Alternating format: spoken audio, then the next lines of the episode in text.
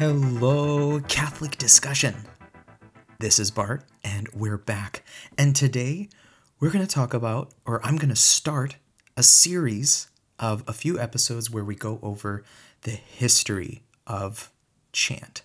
Right? Some of you guys know that Gregorian chant, as Vatican II calls it, is the pride, holds pride of place in the Roman liturgy.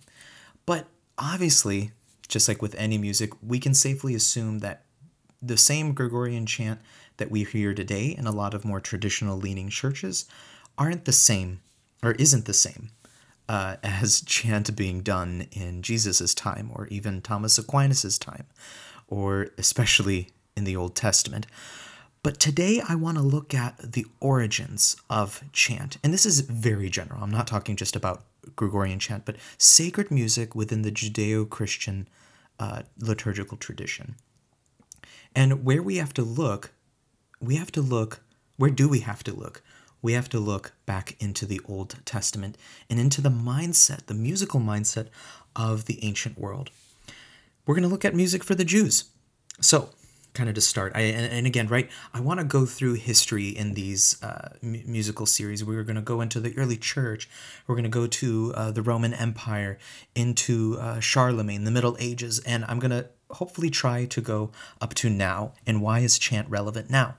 But ultimately, what we need to establish first is the sources. It, or the source of chant, the source of sacred music. Why is sacred music so important? And why was it important for the Jews? uh, for the Old Covenant, for God, and for the Jews establishing their liturgy to worship God, both in the temple, in the synagogue, and even at home. So, in ancient times, what was music? Now, look, we don't have a separate word for the Hebrew and the Greek for the word music. We, it doesn't exist, right? Back then, the mindset was was that the border or the, the line between speech and music wasn't as clear as it is today. Back then, when you were orating publicly, especially say if it was a sacred text, it would be done with certain facets and certain uh, qualities of music, such as melody and rhythm, right? So back then, the way that you spoke speeches, or you said speeches essentially, would have had a certain musical quality. And we're going to look at some examples of that. And uh, I'll probably put in a couple of recordings just so you can hear it. But if you look back into uh, some old speeches from, say, the 40s, 1940s, whether it was like famous dictators or just famous people, even say, for example, MLK's I Have a Dream speech, you will hear that there is a kind of tone to it, that there is a kind of uh, musicality to it. There is a clear rhythm. There is a pitch that he goes. There is an inflection of pitch. Now, all of that is basically a descendant of that same mindset that when you were speaking publicly, you would include naturally a certain method of musicality, right? Whether it was melody, melodic kind of orna- ornaments such as trills or mordents or something like that, and I'll explain those later, or certain rhythms as well. And we see this especially in the ancient world for sacred texts, especially for the Jews, right? So we've established that singing versus speaking is the, that distinction isn't that uh, precise. Now let's look at worship for the Jews. The three main things or places of worship are the temple, right? That gets established. Then there are two temples because one gets destroyed. The first one gets destroyed for right before the Babylonian, Babylonian exile, excuse me, and then secondly in 70 AD by the Romans. During the Babylonian exile, since they don't have a temple, where can Jews worship? But they don't have priests to do the sacrifice. So where do they go and worship? They go to a synagogue, wherein it became, if you want to look at it in, Mar, in our Christian terms, basically the synagogue was a place for uh, the liturgy of the word where you would study the Torah. What's the Torah? The first five books of the Bible, the Pentateuch. Uh, it's where you would study, it's where you would read. Um, people would go to school, kids would go to school and be, you know, raised academically speaking by rabbis, which I think is pretty cool. Um, After that, after the temple and the synagogue, we have homes. Home ritual for the Sabbath, right? The Shabbat. And Jews do that today, both Orthodox, Reform, and Conservative Jews. They'll get together. The Passover, the Seder meal, right? That there's a liturgy. It's not, right? It's not like casual meal like you eat on a Thursday night. No, there were blessings. There were canticles or songs that were accompanied with that. There was a whole liturgical sequence that went behind that as well or was a part of it, should I say. And that became the bedrock for the most important Christian ritual, the Eucharist, especially that of Passover, right? Because we know that the Mass, the, the Lord's Supper was done as a Passover meal. Now, I want to look at a couple quotes here. Uh, in the temple, right, Christ, or sorry, not Christ, David uh, which is the new uh, he is the new christ is the new david right? In first chronicles we read that david and the officers of the army also set apart for the service of the sons of asaph of heman and of jeduthun who should prophesy with lyres harps and cymbals. So now there are regular rigorously trained musicians that are part of the part of a tribe right of those sons of asaph heman etc that are going to basically be leaders in liturgy. And that it's not just it's not that they're just kind of background music, but they're a very an integral part of liturgy, right? And we start seeing that there are uh, instruments, right, such as the trumpet, the harp, the the harp, lyres, and cymbals, right? What kind of texts were sung? The Psalms, that's that honestly that's kind of obvious right? Like we we know that psalms are or i shouldn't say that it's obvious but if you guys read the psalms there's a music to it because it's poetry and we still sing the psalms right? Our entrance antiphons. Um, even in more modern parishes right? Like if you look at the gather hymnal a lot of these songs are based off these hymns are based off certain psalms right?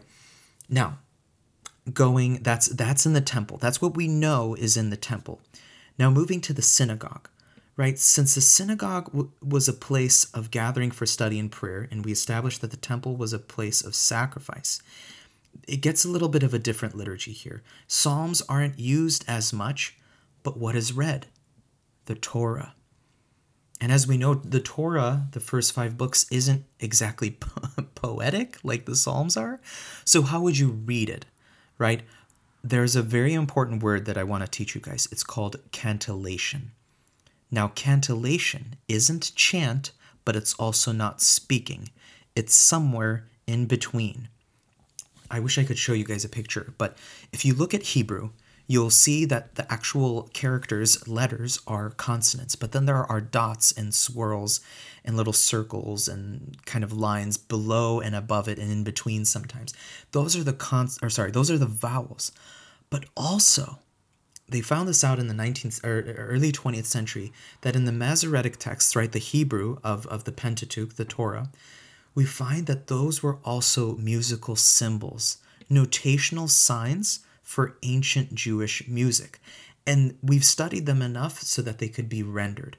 Now, what would they do? They would read these sacred texts, but not just kind of read it like like we read it. You know, you are praised, O Lord our God and God of our fathers. But it would have sounded something like this, and I'm improvising here right now. You are praised, O Lord our God, and God of our fathers, God of Abraham, God of Isaac, and God of Jacob the Great. Right? There is a certain amount of speaking to it because we need to get to we need to get through the text, right? But it's ornamented with a certain musicality with rhythm. I included some rhythm in there, right? You kind of heard that. But then also there's the melody, the ornamentation, and na na na na na na, right? And I'm going to sing you a little excerpt of uh, what what would be an example from the Pentateuch um, and a, a, a rendition of this. So bear with me. ויקרא משה לכל זקני ישראל, מז'נר עליכם, משהו וכהלם I could keep going, but you guys kind of get the point. that it is chanting in a sense that there's music, but it's not full blown hymns with keys and uh, you know time signatures and stuff like that. It's somewhere in between, and we see that type of tradition, that method called cantillation, develop especially in the synagogue, which I think is super cool, right? And we still do this. If you go to a Latin mass and you go and you listen to the epistle, especially during a high mass, the epistle and the gospels aren't simply read, but you could actually appropriately say that they are cantillated. So, for example, if I was starting an epistle, it would have sounded like it, it would it would sound like this, and you could actually go online and see this yourself too. Lectio epistolae beati Pauli ad Corinthios. Fratres da da da da da da da da da da right at certain there are certain rules even now that we have that might be like hundreds or even a thousand years old where there are certain musical gestures that you make at the end right before a a period or a colon a semicolon. If there's a question you kind of inflect up right so all these kind of uh, gestures that you would find in this ultimately like right where we see that in the mass today all comes from the Old Testament. Uh, the Old Testament traditions within the temple, but especially the synagogue, since this is where they read the Torah and they studied it. Now, moving to the home, this is where we get a little bit of that kind of florid lyricism surrounding the aspect of a meal. And right, like, I, again, I don't want to reduce the Mass to just being a meal. Obviously, it's uh, not simply a meal, it's also a sacrifice. But right, but we can't overemphasize the sacrifice of it. We also have to acknowledge that it has a historical and practical bedrock or foundation as a meal, especially as the fulfillment of the Passover meal, correct? I can hear you say correct. Now, this is this mentality is a little bit more Hellenistic. Let's go back to the Babylonian exile. These people are in Babylon, modern day Iraq, uh, parts of Greece, parts of Alexandria, right? Or sorry, parts of Egypt, modern day Egypt. These are places that are very influenced by the Greeks. So that's what Hellenistic means, influenced of, of a Greek influence when they come back to Israel, the remnant, right, that comes back, they brought a lot of their customs. And one of those customs was that certain celebrations of important feast days or holidays, holy days, right, for the pagans, or say after they, they won a war or, a, or, you know, a good battle or someone got married, was that you would share a meal. There would be a feast.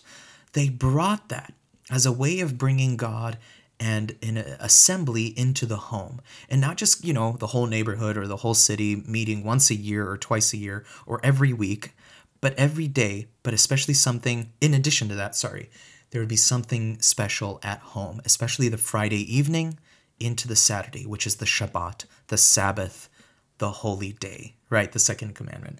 Um, we that becomes the bedrock for the Eucharist, right? Which I think is so cool to think about, right?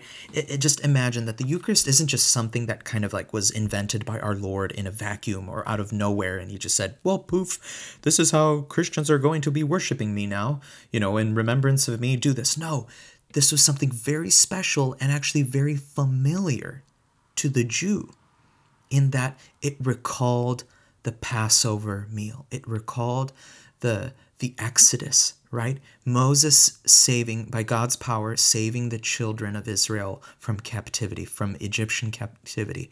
And now, by this meal that we celebrate, we celebrate, we proclaim your death, O Lord, and, and, and profess your resurrection until you come again.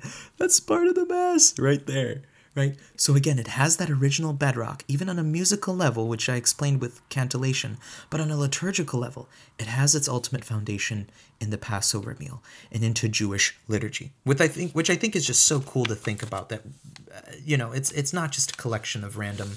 Um, you know, random customs from later Jews or from the Gentiles. We'll talk about that next, right, in the early church in the next segment. But I hope this taught you something because, let's be honest, we sometimes forget our own history as Catholics, right? We, we look at our books, we look at our catechism, and we might even forget to read the Old Testament, or, you know, a lot of those stories can get, you know, weird, and we might not even know them sometimes, right? And so we're just like, oh, yeah, yeah, yeah, it's like the chosen people, you know, and but whatever. But this is very integral to our liturgical life as a church. I think it was Pope Pius X that said that we need to we need to have a sense of renewal that we are spiritual Semites. Semites being Jews is that we ultimately have our our our innermost kind of source as Christians is in the Jewish people. It's in the Jewish faith. It's in the Jewish liturgy. And I hope that right just these 15 or so minutes that I've been talking, you've been able to understand how the same musical traditions that we have today, especially with chant, has organically developed not out of nowhere, and it's not from the Middle Ages, just an invention of the Middle Ages or by Constantine in the fourth century. It ultimately has its origin in Jewish liturgy, in the Jewish liturgical practices of where? The temple, the synagogue, and the home.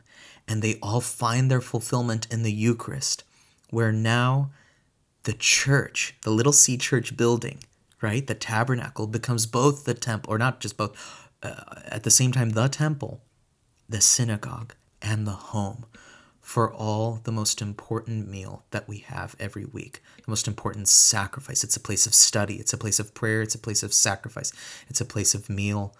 This is the Eucharist. So, mazel tov to that, and uh, go listen to some Jewish music and go listen to some chant and just be in awe and wonder at how awesome the Lord is that He's allowed this flourishing from such a beautiful musical tradition as Jewish uh, Jewish cantillation practice to let that flourish into what chant is even today and what it has been. Uh, I hope you enjoyed this, and please join me next time when we look at the early church and what did the first converts to Christianity do with the craziness of that time and persecution and Gentiles converting. Let's see and join me uh, on what kind of music was done there at the Mass. Thank you.